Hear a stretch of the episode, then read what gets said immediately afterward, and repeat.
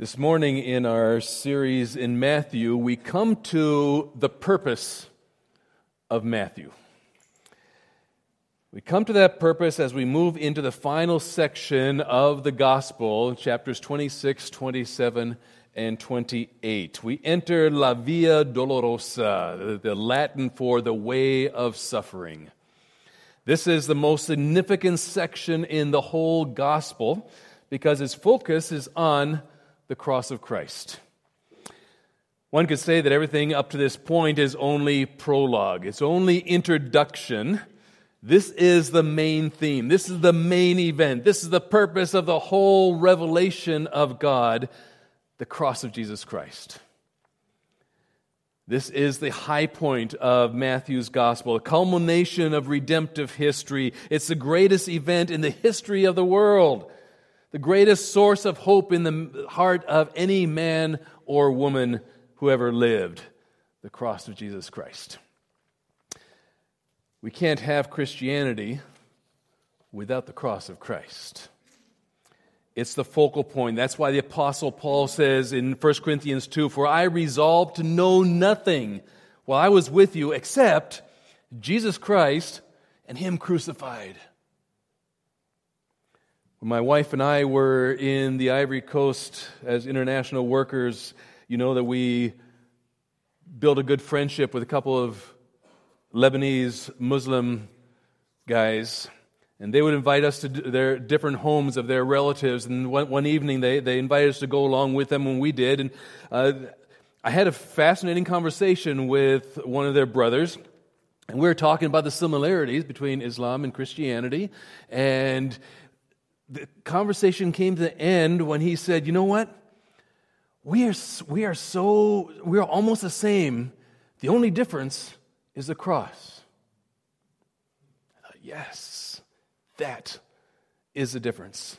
The cross is the epitome of saving truth. We see it all the way through Scripture. You start way back in the Old Testament. We see it foreshadowed in the acceptable sacrifices Abel, Cain and Abel is foreshadowed in the ark of safety that saved Noah and his family. It's foreshadowed in the sacrifice uh, uh, uh, provided on Mount Moriah, the, the, a ram in the place of Isaac. It's foreshadowed in the deliverance of Israel from Egypt, where Moses said, The Lord is my strength and my defense. He has become my salvation. We see it in the rock that Moses struck with his staff in the wilderness that brought forth water to quench the thirst of the people. We see the cross foreshadowed in the Levitical religious practices, the ceremonies, sacrifices, and offerings. We see it foreshadowed in the serpent lifted up in the desert for healing. We see it even in the man Boaz, called the kinsman redeemer. We see the cross detailed in Psalm 22 and in Isaiah 53 that we read. We see the pierced and wounded Savior in Zechariah chapter 12, all the way through Scripture pointing to the cross. And then we hear John the Baptist, the last of the Old Testament prophets, pointing to uh, Jesus and saying, Behold, there he is, the Lamb of God, who takes away the sin of the world all of the Old Testament scripture and all of the prophetic ministry of John the Baptist points to the cross. And then we come to the cross.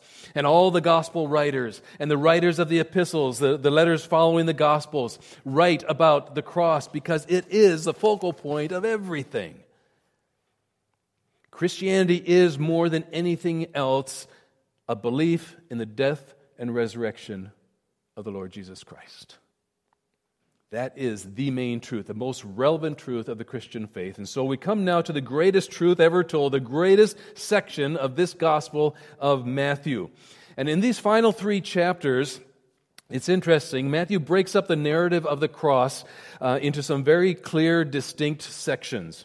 In chapter 26 that we begin this morning, uh, we'll see the preparation for the cross and the arrest of Jesus.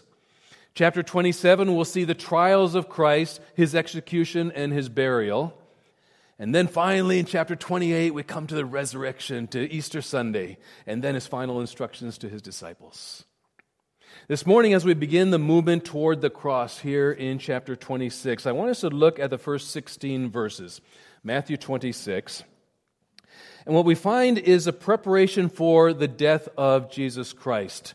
Uh, seen actually from four different perspectives. Now, verse 1 reminds us of something. It says, When Jesus had finished saying all these things, he said to his disciples. Now, this is referring to everything um, that, that Jesus had just finished talking about in chapters 24 and 25 when they were up on the Mount of Olives, the Olivet Discourse, his powerful last teaching to his disciples about his own second coming. And you remember that Jesus is in his final week on the earth. And this is Wednesday. Our passage is still Wednesday of that week. And what a amazing, what a Wednesday it's been. In fact, in our study, that one day has taken us five months. That Wednesday covers chapter 21, 22, 23, 24, 25, and here we're in, starting in 26, and we're still on Wednesday. Talk about eventful. You'll remember that it was on Sunday before that Jesus arrived in Bethany, his last time into Jerusalem. Then on Sunday, while he was in the home of Mary, Martha, and Lazarus, a great multitude came to him, and he taught them and, and ministered to, the, to them. Um, um, and then. Um, excuse me, that was on Sunday. On Monday, he got, he got on the colt to ride on into Jerusalem to the hosannas of the people, and they were yelling out, Blessed is he who comes in the name of the Lord. The praises of the people as they, they threw palm branches and garments on, on the path on his way in. And it was on that Monday that he was hailed as the Messiah, and he went into the temple, and then he returned back to Bethany. Then on Tuesday, the same week, he came back into the city, cursed a fig tree on the way in. You remember that. And then went to the temple and he cleansed it, throwing out all the money changers and all the vendors that were there. And having cleansed it on Tuesday, he came back on Wednesday in the morning. And since it was now a cleansed temple, he could begin teaching. And he began teaching there. And you remember that as he began to teach the multitudes, he ran into conflict with the religious leaders. And the whole conflict began to unfold way back in chapter 21 and, and 22, and finally reached its culmination in chapter 23 when he pronounced a series of curses on the religious leaders and all of their people. Then, towards the evening of Wednesday, he climbed up to the Mount of Olives with his disciples, sat down, began to unfold to them the amazing events that were to come for his second coming. And it's still Wednesday. When it's late Wednesday evening, as we start into chapter 26, and he's finished teaching them about the future, and he brings them back to reality about the present. Verse 2 As you know, the Passover is two days away, and the Son of Man will be handed over to be crucified. Now, he's been telling of his victorious, powerful, all encompassing return, and the King of Kings is going to sit on his throne and judge and rule forever. But first, he says, I've got to be crucified and die. Can you imagine what's happening to the brains of the disciples? It's called the exploding head syndrome. all this stuff sounds crazy. It, it doesn't add up in their minds. How can this be the King of Kings? I'm coming back as the king, but right now it's time for the cross. And this is the fourth and last time in the Gospel of Matthew that he tells, him, tells them about what's going to take place. And each time it just doesn't seem to compute, or, or they just, uh, I don't want to think about that. It's hard to grasp, but reality is about to step in, set, set, uh, set in very, very quickly here. As we prepare to understand the death of Christ, Matthew gives us four perspectives. We'll see the plan of God work out in his sovereign design. Then we'll look at the hatred of the Jewish leaders. Then the loving adoration of worship and worship of those who love Christ and follow Christ. And then the terrible betrayal of Judas.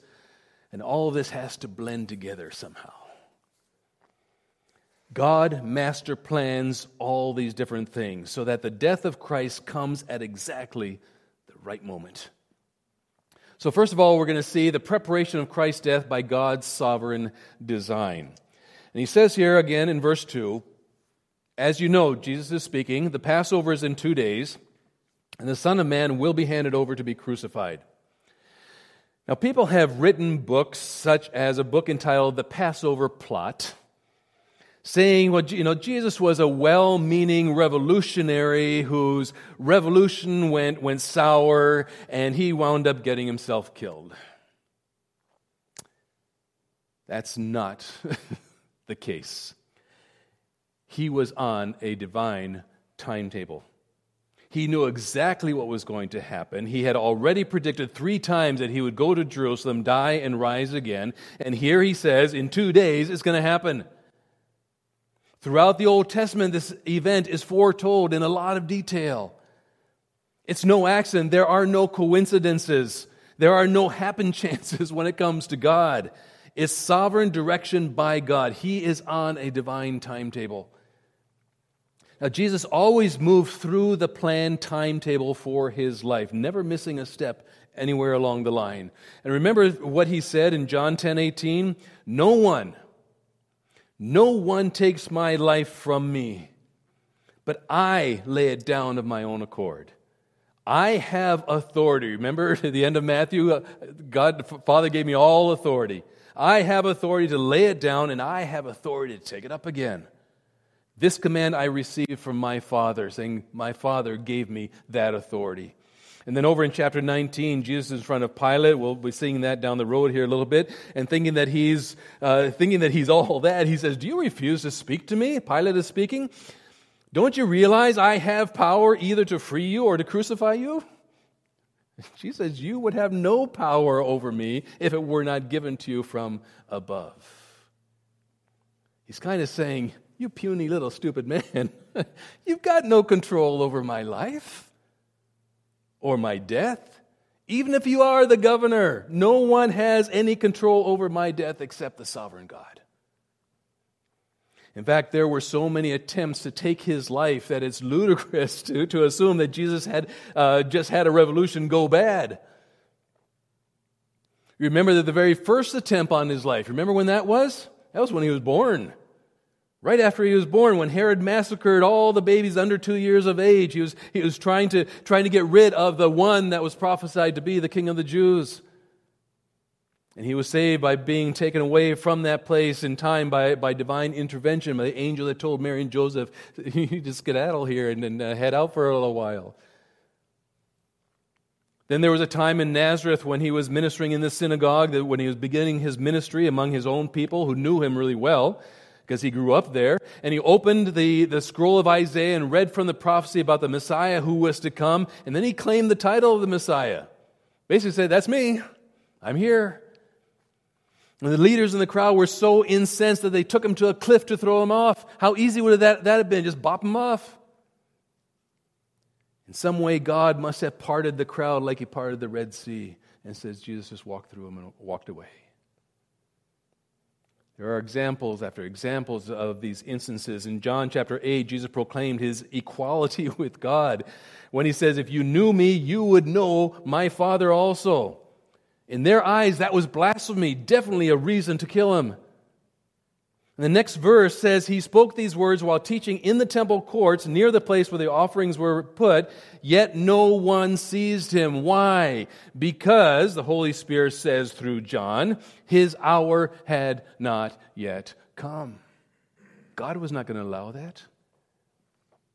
All of these so called attempts to take his life were unsuccessful because, because it was not God's timing. It wasn't God's timetable. But now it is. Now it is. And if ever there was a time when the Jews wouldn't want that to happen, it was right now during the Passover. But this is the time that God wanted it. The Jews didn't want it because there were so many people in town. They, they wouldn't be able to do it quietly. They, they wanted to do this in secret, just a way. So they didn't want to raise any, any rabble rousing. And according to the Jewish historian Josephus, at one Passover season, in a census that was taken, 256,500 lambs were slain. One Passover time. That's a quarter of a million lambs killed in Jerusalem. And Josephus says the law was that there could be no less than 10 people for each lamb because no one was to eat Passover alone. So, if you have a minimum of 10 people for a quarter million lambs, you've got a minimum of 2,500,000 people in and around Jerusalem. Many of whom were from Galilee, who had been listening to Jesus' teaching, who, who had been healed by Jesus, who had seen all of his miracles, and they were pro Jesus. This would have been the worst time from the standpoint of the Jewish leaders. So it had nothing to do with their, their plans for when Jesus was going to die. In fact, in verse, uh, verses 3 and 5 of our passage, it tells us Then the chief priests and elders of the people assembled in the, in the palace of the high priest, whose name was Caiaphas, and they schemed to arrest Jesus secretly and kill him, but not during the festival, they said. Not now, or there may be a riot among the people. They knew. But God chose this time when all the Jews would be celebrating their Passover, when lambs were being slain by the thousands. Jesus would be, the, the, uh, be offered as the Lamb of God. Talk about perfect timing. What a coincidence, right? no coincidence. The sovereign God had planned that the Lamb of God that takes away the sin of the world would be sacrificed on Passover when the lambs that couldn't take away the sin were all being sacrificed. That was the unchangeable plan of God. In fact, in Luke chapter 22, verse 22, it says, The Son of Man will go as it has been decreed. As it has been decreed. In Acts 2 23, we read, This man, speaking of Jesus, was handed over to you by God's deliberate plan and foreknowledge. When John the Baptist pointed Jesus out to his disciples, he said, Look, the Lamb of God who takes away the sin of the world. Even way back in the Old Testament, in Isaiah 53, we hear the prophecy about a lamb, a lamb who was taken to slaughter, a lamb upon whom was laid the iniquity of us all, a lamb who said not a word as a, as a sheep before his shearers is silent. It was all in God's plan way before. 1 Corinthians 5 7, Paul describes him as Christ our Passover lamb has been sacrificed. Again in Revelation 13 8, 8, the lamb who was slain from the creation of the world. That kind of boggles your mind, doesn't it? From the creation of the world, it was already a fait accompli. Why? Because as Peter puts it, you uh, in 1 Peter 1 For you know that it was not with perishable things such as silver and gold that you were redeemed from the empty way of life handed down to you from our, your ancestors, but with the precious blood of Christ, a lamb without blemish or defect. It's the only way possible. So he's always been the lamb, and he must die on the Passover as the Passover lamb. And though it wasn't the will of men, it was the will of God, and he will change the will of men to accomplish his purposes. So we see then in verse 2 the preparation as God in uh, as God in his sovereign design plans the event of the death of his son Jesus. And while Jesus is sharing with his disciples what God's plan for him is for the cross, there was another planning session going on. And we'll call this the preparation of scheming hate. The preparation of scheming hate. In verse 3, chapter 26 of Matthew. Then the chief priests and the elders of the people assembled in the palace of the high priest, whose name was Caiaphas, and they schemed to arrest Jesus secretly and kill him. But not during the festival, they said, or there may be a riot among the people. So that same Wednesday night, the Sanhedrin has called a special meeting at the palace of Caiaphas. And they were meeting there with the chief priests. And no doubt the scribes were there. They were the experts in the law. If anybody could find a way, according to law, that they could uh, kill Jesus, uh, they would be the ones that would know that. It also says that the elders of the people were there. They're, they're the wealthy, the, the aristocratic uh, kind of people in society. They all gathered with Caiaphas, the high priest, and they had one thing in mind. One thing in mind. Verse 4 they schemed to arrest Jesus secretly and kill him. That was the one point on their agenda that evening. And the word secretly translated here is a Greek word dolos, which has more of a nefarious kind of meaning to it. It means doing something with guile, subtlety, deceit, uh, to try to catch something with bait, to lure, to trap, to snare. This is what they were trying to figure out. This is how, how to do that. So, what, whatever conniving and scheming they were going to do, they wanted to wait at least eight days until after the Passover, until the celebrations were over and the people had gone, gone home. But they, they didn't know that Jesus just told his disciples it's going to happen in two days. God always works out his plan. So the entire Sanhedrin, the ruling body, meets together with Caiaphas, who is the high priest. Now we need to understand something about Caiaphas. The, the Jewish historian Josephus tells us his real name is Joseph Caiaphas. And one commentary describes him like this a re- pretty strong a wretched, vile, conniving, treacherous, wicked, deceitful man who is pictured in Scripture only in one role he is one dimensional he is a one-dimensional person. Every time you see him in the bible he's trying to kill jesus. He's either planning it or executing it. That's the only portraiture we have of this man. He is driven by his own ego his own satisfaction. He has no sense of justice or righteousness or what is fair or what is good. He has no concern for the people or for anyone else except himself. That's caiaphas high priest He's in charge. There was no king of Israel. He had more power than anybody else, and he wanted to get rid of Jesus. That's all we see him doing in Scripture. He was the one who carried out all the priestly functions. He amazingly was the only one that could go into the Holy of Holies that we uh, talked about earlier, once, one time a year. He had to carry out all the leadership and ceremonies and sacrifices and rituals. He was in charge of everything. So he gathers them all together and they're really upset. They're, they're, they're boiling mad. This has been brewing for three years. And then all that just took place earlier in that day, there in the temple courts, when Jesus had cleared out the temple and he laid into them, exposing their hypocrisy publicly for, for everybody to see, pronouncing their condemnation. That was just, that, that was the last step. That was the last straw. But the problem was, they were afraid of the people. They couldn't just assassinate him because everywhere he went, he was surrounded either by a large crowd or by all of his disciples and those that were with him. They were looking for a place in a clandestine way where they could seize him and capture him quietly, take him prisoner, and then trump up some kind of charge against him and do it all through the legal process, as twisted and perverted as it was. That was their desire. But they needed an angle. They needed an in, somehow to get close to him. They needed a way to pull it off. And we know now, of course, that way was Judas. That was their ticket into Jesus. And he became the betrayer. So we see the scheming, hateful hearts of sinful man at work in the preparation of Christ's death.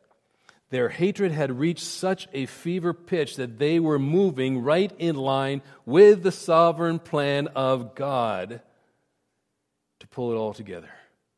They didn't even know it.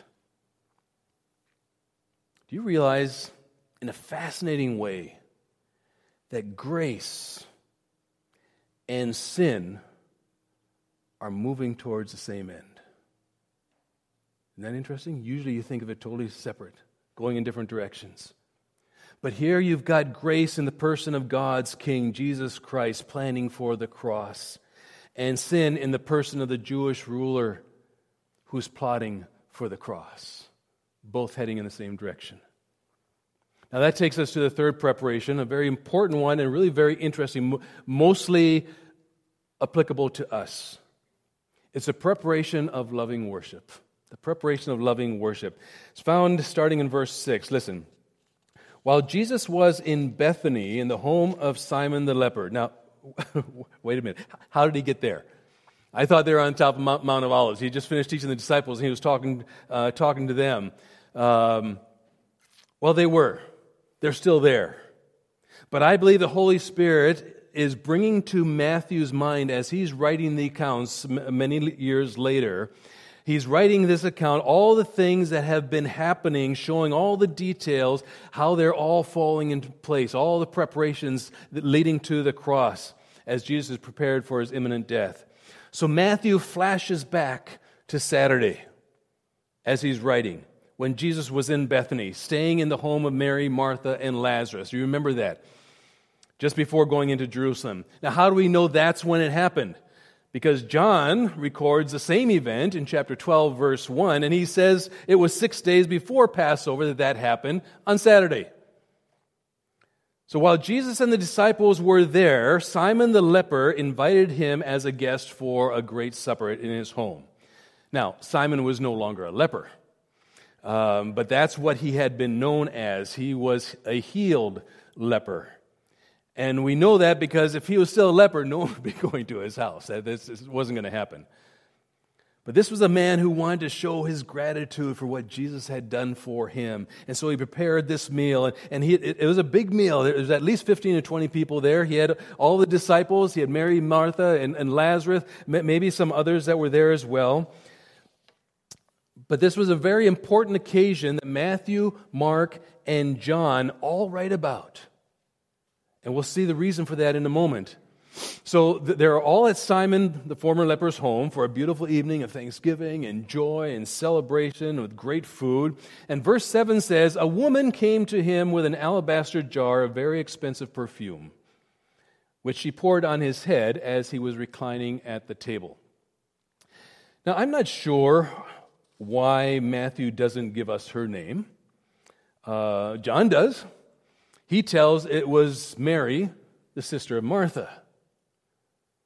And she comes with this alabaster jar with some very, very expensive perfume in it. And Mark tells us that it was worth 300 denarii, which was a whole year's wage for the common person. That's a lot of money. That's a very expensive perfume. What made Mary do that? What was the significance of that? Well, I think there are a number of things that are going on here.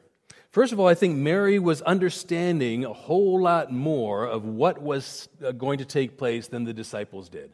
The disciples were a little bit thick here still. Um, you know, in general, I have found that women tend to be much more sensitive and spiritually aware than us guys.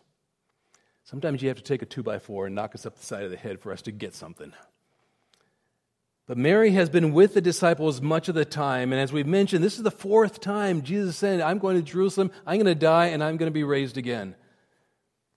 And right here in the home of Simon, he said it again very clearly in two days, the Son of Man will be handed over to be crucified. And I think Mary got it, whereas the disciples were still in denial.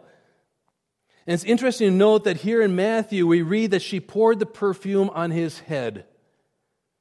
In John, in his account in chapter 12, he says she poured the, the perfume on his feet. Huh. An error in Scripture, right? Is there a contradiction here? No, I don't believe, believe so at all. I think she did both. I think she did both. She started at the head and went all the way down to his feet. And the reason I say that is because in verse 12 of our passage, when Jesus was defending Mary against the grumbling of the disciples, which we're going to come to in a minute, he said, When she poured this perfume on my body. He didn't say when she poured it on his head. That, that would be the normal thing. When she poured it on my head, this is the meaning of it. Or when she poured it on my feet. When she poured it on my body. My whole body, head to toe. When a person died in that time period, they didn't have that whole embalming process. And so they would cover the body in oil and perfumes and spices and herbs to help preserve the body a little longer in that heat until they actually had the burial time. And that's why Jesus says, When she poured this perfume on my body, she did it to prepare me for burial. I think the other thing that's significant here is that by pouring the perfume on his head, she was anointing him, whether she really realized or not, as King of Kings and Lord of Lords. She was anointing him as the true Messiah. Messiah in Hebrew, Christ in Greek, means the anointed one. And God was using her to anoint him. And by pouring the perfume on his feet, she was acknowledging him as her master and she as his servant. In fact, in Mark's account in chapter 14, he says, She broke the jar and poured the perfume on his head. Why? she didn't hold anything back. She was fully committed. And that's the epitome of what Christ wants, isn't it? In our lives? It was an extravagant act of love on her part, an act of honor, an extravagant act of total worship of the Lord. And that's what God wants of us. No holding back. Once she broke the jar, she, she, couldn't, she couldn't save any of that perfume, it was gone. Total love. How much does He want us to love Him? Love the Lord your God with all of your heart, with all of your soul, with all your mind, with all of your strength. He wants total honor, total worship, and that's what Mary was showing to him out of a heart of love for him. Well, the disciples were outraged. Verse 8 When the disciples saw this, they were indignant. Why this waste? They asked, This perfume could have been sold at a high price and the money given to the poor. Oh, that sounds so spiritual, doesn't it? Sounds so good and worthy. Disciples, they, they miss the whole point here. This was not the time for doing good things for others. This was not the time to be busy. This was the time to focus on Jesus, to listen to Him, and to worship Him. And Matthew says that the disciples were indignant. but it had to come from somewhere. It had to start somewhere. That, that, that thought had to start somewhere, and we actually know where. Again, John chapter 12 tells us that Judas Iscariot, the one who is going to betray Jesus, started the murmuring. Verse 6 of John 12 says he, talking about Judas, did not say this because he cared about the poor, but because he was a thief. As keeper of the money bag, he was a treasurer. He used to help himself to what was put in it. He was looking at 300 denarii. But then he started sowing the discontent among the rest of the disciples, talking about it in religious kind of terms, good deed kind of terms. He sowed discontent, he sowed division and discord, trying to get the others to go along with him with his own evil desires. Folks, God speaks very, very strongly about people who sow discontent, who sow division, who sow discord. For those who cause division or discord within a church, he's got some very strong words. Listen, listen to what Paul writes to Titus as a young pastor in a church. But avoid foolish controversies, genealogies, dissensions, and quarrels about the law, for they are unprofitable and worthless. As for a person who stirs up division, after warning them once and then twice, have nothing to do with them. Knowing that such a person is warped and sinful, they are self condemned. Strong words. And then he says in Galatians chapter 5, the Apostle Paul says, Now the works of the flesh, we're talking about the sinful nature, the works of the flesh are evident. Sexual immor- immorality, absolutely. Impurity, yes. Sensuality, sure. Idolatry, yes. Sorcery, absolutely. Enmity, strife, jealousy, yes. Fits of rage, uh, rage uh, uh, rivalries, dissensions, and divisions. He's including in that list envy, drunkenness, orgies, and things like these. I warn you, says Paul, as I warned you before, that those who do such things will not inherit the kingdom of God. Strong words.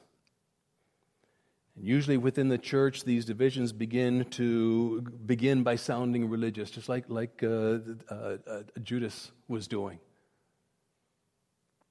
But Jesus saw right through it and he says, Leave her alone. Leave her alone. Verse 10 Aware of this, Jesus said to them, Why are you bothering this woman? Literally, why are you laying a burden on her? Why are you making her feel bad or guilty as if she's done something wrong? She, Jesus said, has done a beautiful thing to me. Then in verse 11, the poor you'll always have with you, but you will not always have me. You know, often it's easier to be busy doing good Christian stuff, isn't it? It makes us feel better, it makes us feel like we're accomplishing something, we're, we're doing something for the Lord. You know, we're, we're in a doing society, are we not? We find our worth in performing, in accomplishing, in producing. But God says, Be still. Be still and know that I'm God. Just sit still and worship me. Focus on me. Talk to me. Let me talk to you. When we were in West Africa as international workers, our son, I don't know if he was in first grade yet, but he, before going to bed, he always wanted to talk. And Nancy would usually be the one that would go in and sit down and he'd talk and talk. Part of it may be excuse of not shutting the light off too soon. But he needed to tell about his day and he'd go in great detail. And this one evening, she was sitting there listening to him, and as he was talking, talking, talking, you know, Nancy was looking around the room, looking, you know, and he reached up and grabbed her face and turned it to him. He wanted her attention. And I think about that and I think about God. Give me your attention. Stop looking over there. Stop doing. Stop being busy. Be still and know that I'm God. Then Jesus explained to them in verse 12 when she poured this perfume on my body, she did it to prepare me for burial. He's telling them that she gets it.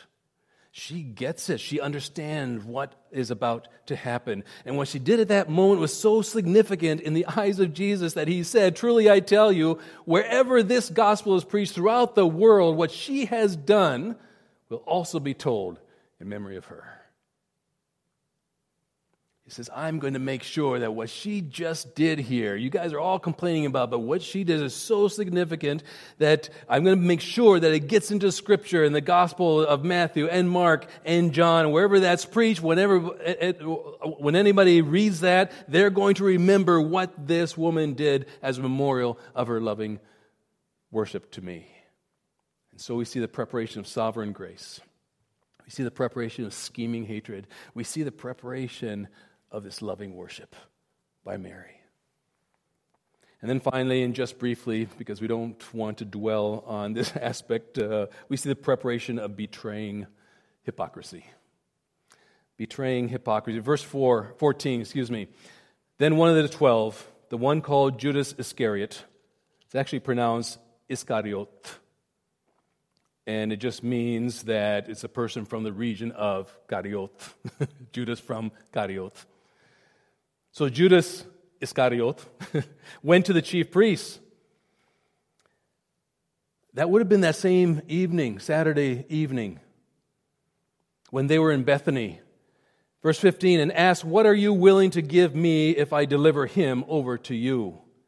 So they counted out for him 30 pieces of silver. From then on, Judas watched for an opportunity to hand him over. He wasn't going to get the 300 denarii from the perfume. But he wanted to get something out of this. As soon as he made the deal and accepted the payment, it says he watched for an opportunity to hand him over. And Luke adds that he was looking for an opportunity when no crowd was present. Again, trying to do everything in secret, off to the side. And he set that up on Saturday and all through Monday and Tuesday and all the teaching of Wednesday and all the events that took place on Wednesday. Judas was there. And he was planning, he was scheming, looking for a moment when he could betray Jesus. And so while Jesus is receiving the worshipful love of Mary, the plot is beginning in Judas's mind. His motive? Money. It's money. Paul tells Timothy in 1 Timothy 6 For the love of money is a root of all kinds of evil. Some people eager for money have wandered from the faith and pierced themselves with many griefs. And by the way, he bargained for 30 pieces of silver. And according to Exodus chapter 21, verse 32, that's the price of a slave. The price of a slave. 12 ounces of silver today is worth about $289. The greatest example of lost opportunity the world has ever known Judas Iscariot lived, heard, experienced the personal life of Jesus Christ. Let me close with this. You know, there are really only three ways to approach Jesus Christ's death. One is hateful rejection. You can deny it. You can ignore it. You can reject it, like Caiaphas and the priests and the scribes and, and the elders. And much like much of the world is doing today, strongly, vehemently rejecting it, refusing it. Or you can approach it with loving worship, as Mary did as she sat at his feet and acknowledged him as Lord and Master. And I trust that's where we are this morning. Or you could stand with Judas as a hypocrite who claims to love but really hates. He pretended. He claimed to belong but didn't belong. He is a hypocrite. Some hate, some love, some pretend. And the question for us is where are we in, in those three? I trust we're at that point where Mary was of loving, total, full, loving worship and adoration of Jesus all the time. That's when He transforms. That's when He helps us to grow. That's when He leads us and directs us in our lives. Let's pray. Father, thank you. The event, worldly thinking, is a horrible, horrible, horrible event. what an amazing event in your plan.